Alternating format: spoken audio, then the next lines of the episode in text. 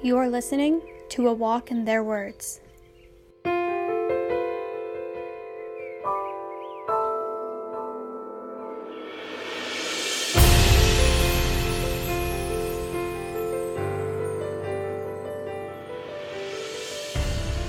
This is Kham Sian Song, and he came to America from Burma in 2008, and this is his story. My name is Kham Sian Sang. I am the second oldest son in my family. I am from Tuanzang, Burma. I came to America in September 2008 with my fathers and my brothers. So I was in a refugee camp at Malaysia due to the political and economic corruption in Burma. When we were in Burma, uh, we did not have any freedom. Uh, everything is corrupt, and then we try to survive each day. For example, if we have something to eat today, the next morning we don't have anything. So it is because the government took everything and under control. We don't have any opportunity. So uh, we flee to Malaysia by land uh, at night uh, with boat. Uh, before that, my father was already there because he left uh, ahead of us to make sure everything is safe. And then he called us, my brother and I went to Malaysia. In Malaysia, we there's no at that time we did not have like a specific refugee camp. We settled in the, the city. We find any shelter that available for us and then some of the housing situation are very bad uh, because we don't have any legal document. We could not live in proper housings, and but we are allowed to work in uh, restaurants. About two dollars a day that we make to survive. So some people do not get a, a job even they want to work because um, it is like you know very competitive without a legal document. That's why it was very bad. The process is that my father had to go to the refugee uh, office center. Uh, it's called UNHCR headquarters in Kuala Lumpur, Malaysia. There's an interpreters. They help him with all the uh, application process. So after he submit his information, they call him for the interview and we had to do the medical checkup, security check, and also just like second medical interview and second medical checkup. And also we had to go for the overseas orientations before we come to America to see uh, how it's gonna be like living in America. So when we got accepted, I hope that it's gonna be safe and better because we never, you know, go to like second country away from our homeland. And then even in Malaysia we face a lot of challenges. And then you know the only hope is that it's to be better and safer. It's you know it's like a breath, you know we like a gift from God uh, it's like undefinable. So you know we could not sleep it because we are very excited and then when we see the video at the overseas orientation about living in America, we thought that we're gonna live in the city like big new like New York City. That's what we see in the video, and then we were very excited to about schooling, you know, opportunity, and then how the law enforcement police officers support each other, and then also you know how like adult people uh, get job and work in the factory. You know how they welcome people even different colors they work together so th- these are the things that we you know very um, like give us a lot of excitement uh, when I arrived in America, it was in September 2008. I was only 14. I came to America with my father and my brother first. We left my mom and then my sister still in Malaysia because they uh, they, they have different case uh, with the UNHCR because they came late when we came to America. So when we arrived, it was only three of us. So when we arrived, you know, it was very lonely. In 2008, we did not have many friends or community members. So it, it was just only us in our community and then we can count that just like no less than 50 people that we can see in Buffalo, Burmese refugee in 2008. So we did not have a lot of support. We only depending on the caseworker, and then if we don't have appointment, there's nothing we can do. We know we cannot go out, so we will stay at home. It was very boring, but you know when the caseworker took us out for grocery, it was very excited. We get to see the neighborhood and then it was not like the way we expect you know the house are very low it's not like big house it was very quiet you know so so the international institute of buffalo is helping me and my family from the airport until we become uh, independent or knowing how to get a little understanding uh, american system better. So like giving us housings uh, clothing and you know schooling all the process even green card all the core service that refugee need to complete is done by international institute. So that we never forget that we this is like our home. So the most excitement and then accomplishment that i have uh, for myself is you know i become a landlord yeah and then i am able to get my education. Um, so many of my friends giving up on school. However, you know, a lot of uh, friends, uh, American friend, professor, they push me, and then that helped me a lot with my education. So I am able to get my undergrad degree, and then soon I'm gonna get my master degree within the next one week.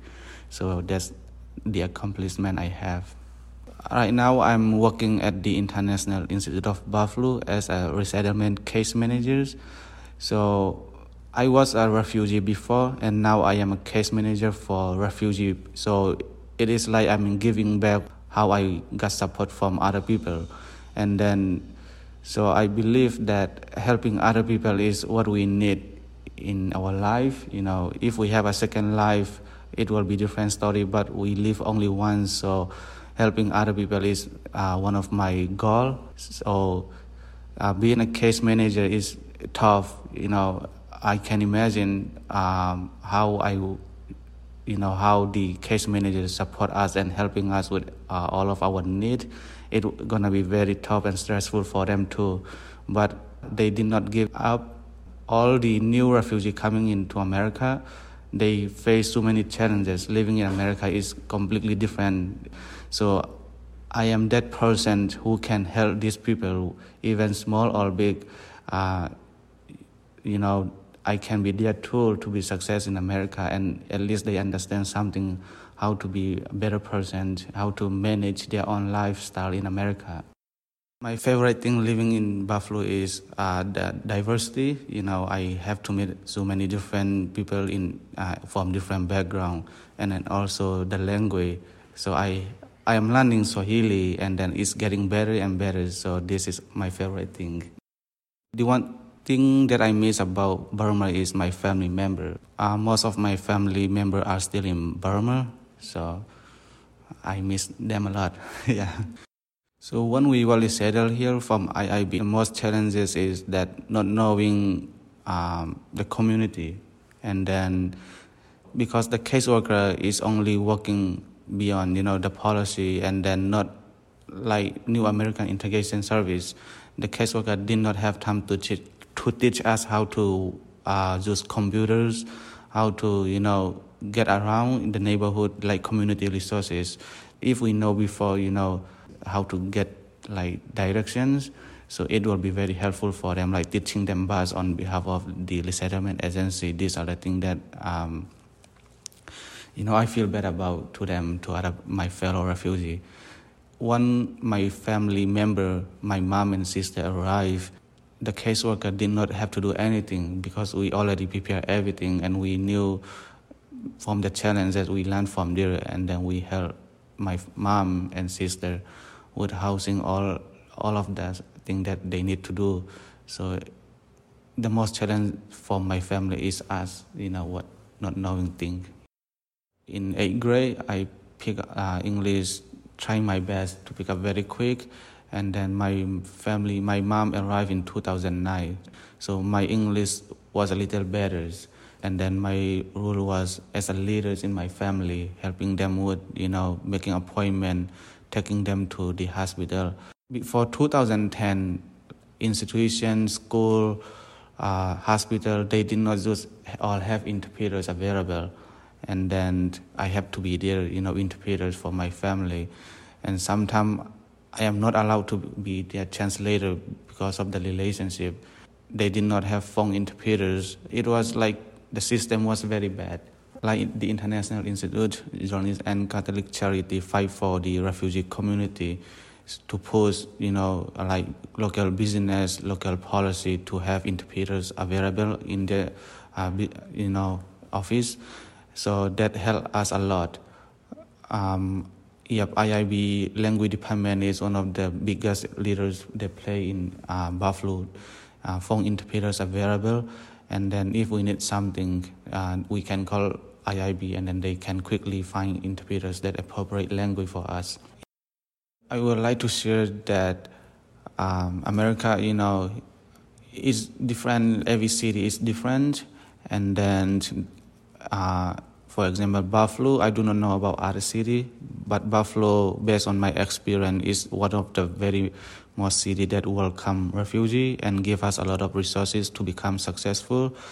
Uh, we have to take it seriously. And then, you know, let's say I want to success in America. If you have that mindset, you will be success. But if you don't have, you know, just enjoy the freedom here, you will forget how to become successful and then after like 10 years you will regret about oh i missed that. I should do that. So my based on my experience please do not you know take anything for granted. Uh, take it seriously and then uh, enjoy where you enjoy the freedom there's a lot of resources you can become successful. Take them you know as an opportunity. The current situation in burma is very bad. You know, it is that's something we should not see in today's society. Today's society, we have technology available like Facebook. People use Facebook most of the time, and then Twitter's. They do live video how the government kill and tortures, abuse, steal, rape people life. In February 1st, the military coup happened. The government uh, took over. So it started from the elections result. So the NLD National League Party won the elections uh, by majority, but they did not accept the result. And then they declare military coup and arrest all the leaders in Burma.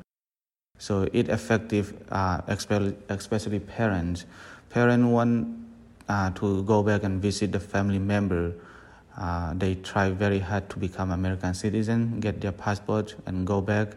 Right now, they are very disappointed in themselves because they have become hopeless because the Burmese government could not allow anyone coming in and going out. So most of the refugees in America have a Thai family still in Burma. So it affects a lot of you know situation in every way for us. And then in Burma, we had freedom for almost like five years. We enjoyed it. Uh, family family member from America still supporting back and forth with the um, internet available, you know, communication technology thing. So these are one of the very helpful things. Um, so I would like the world to know the current situation in Burma is uh, killing, you know, hope for all the overseas Burmese people. So the people who want democracy are suffering because when they arrest all the leaders and then they begin to protest uh, day and night uh, and then the government declared war on it on uh, people and then they use real bullets they kill they arrest other people who uh, peacefully protest the people, the people, and then even they, you know, um, kill the children. They went into the house and kill the children, and then they steal whatever they have, like money, Uh, so it was very bad, and it's still ongoing situation. Uh, the United Nations or the other country does not support uh, the people of Burma who want democracy, and then does not support the government or ask them to stop killing a lot. They just talk, but there's no action. So from the people of Burma, we will fight back uh, the soldiers and law enforcement They're supposed to protect people, but they kill its own citizens. So, in order to support Burma, the Burmese community and then the church member are trying uh, many different ways, collecting money, donation from it on um, Burmese refugee, and then we also joining the protest and then send letter to the representative so the Senate and then the lower house, the Congress, the advocacy from the Burmese community is, uh, you know, their voice is hard enough in the Congress. Problem is the Biden administration do not take seriously, and then he, the administration need to take serious action in order to be uh, stable uh, and make a better system in Burma. Uh, first, the advocacy that we have is uh, supporting each other.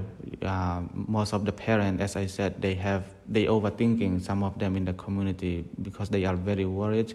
They could not sleep at night because of their thinking. They could not eat, sleep, you know, do anything because of their worriness in what happened in Burma. So we help them. We help them with uh, financially, trying to support them, and then also being as an interpreters uh, with you know their primary doctor we help them call and we also go to their house and then you know uh, make a social life talk anything we want uh, and then make you know everyone around like funny story. We share each other. So that's how we keep our you know ourselves healthy and live from stressfulness.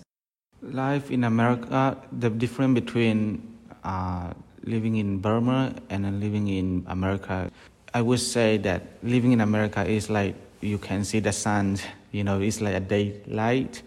Living in Burma is like dark, you cannot see anything because you don't have anything, any opportunity, no freedom, you know. So, as I said before, so what are you gonna eat tomorrow? There's nothing. What are you gonna, what are you gonna make money?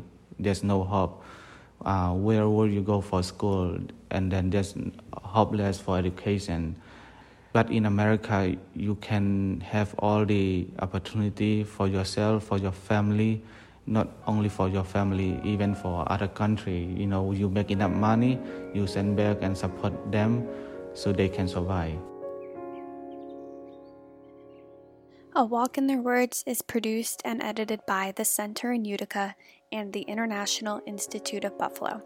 We would also like to thank our partners Catholic Charities of Buffalo, Catholic Family Center, Journey's End Refugee Services, the College of Southern Idaho Refugee Center, and the United States Committee for Refugees and Immigrants. And lastly, thank you to the clients who chose to tell their stories. We appreciate your time and bravery.